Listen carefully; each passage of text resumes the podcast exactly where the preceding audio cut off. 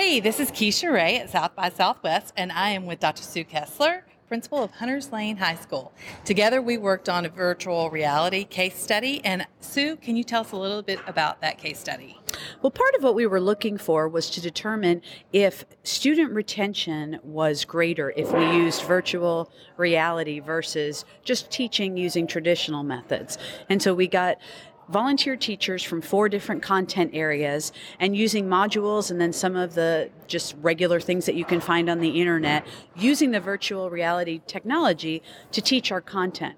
And what we found, uh, based on our anecdotal data from our students and from our teachers, that students were able to learn greater amounts using virtual reality and they retained it for longer than when we taught a control group using traditional methodology.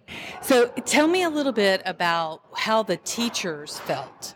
Uh, with using this new technology, did they think it was overwhelming? Did they think it was beneficial? What, did, what was their reaction?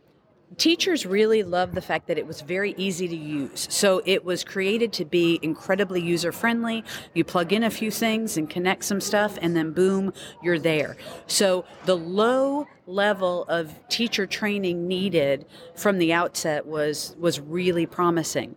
Where there is a commitment that needs to be made is in creating high quality lessons using virtual reality as a tool so that way it's not simply a toy that it's something that they're using as a tool to teach the content and the teachers got there pretty easily once they had some time to explore and use it and compare using it as a strategy to the other more traditional methods they had used in the past. And what about lessons from VR being inferred for AR? I, I, think there's a real potential there because so much of the things that we're teaching about are things that have already happened to others, things that other people have already discovered.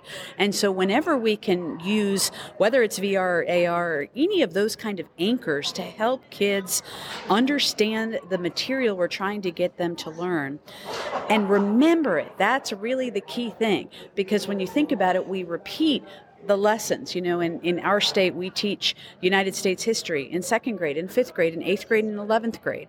And so, why is it we're having to do it four separate times over a K 12 continuum?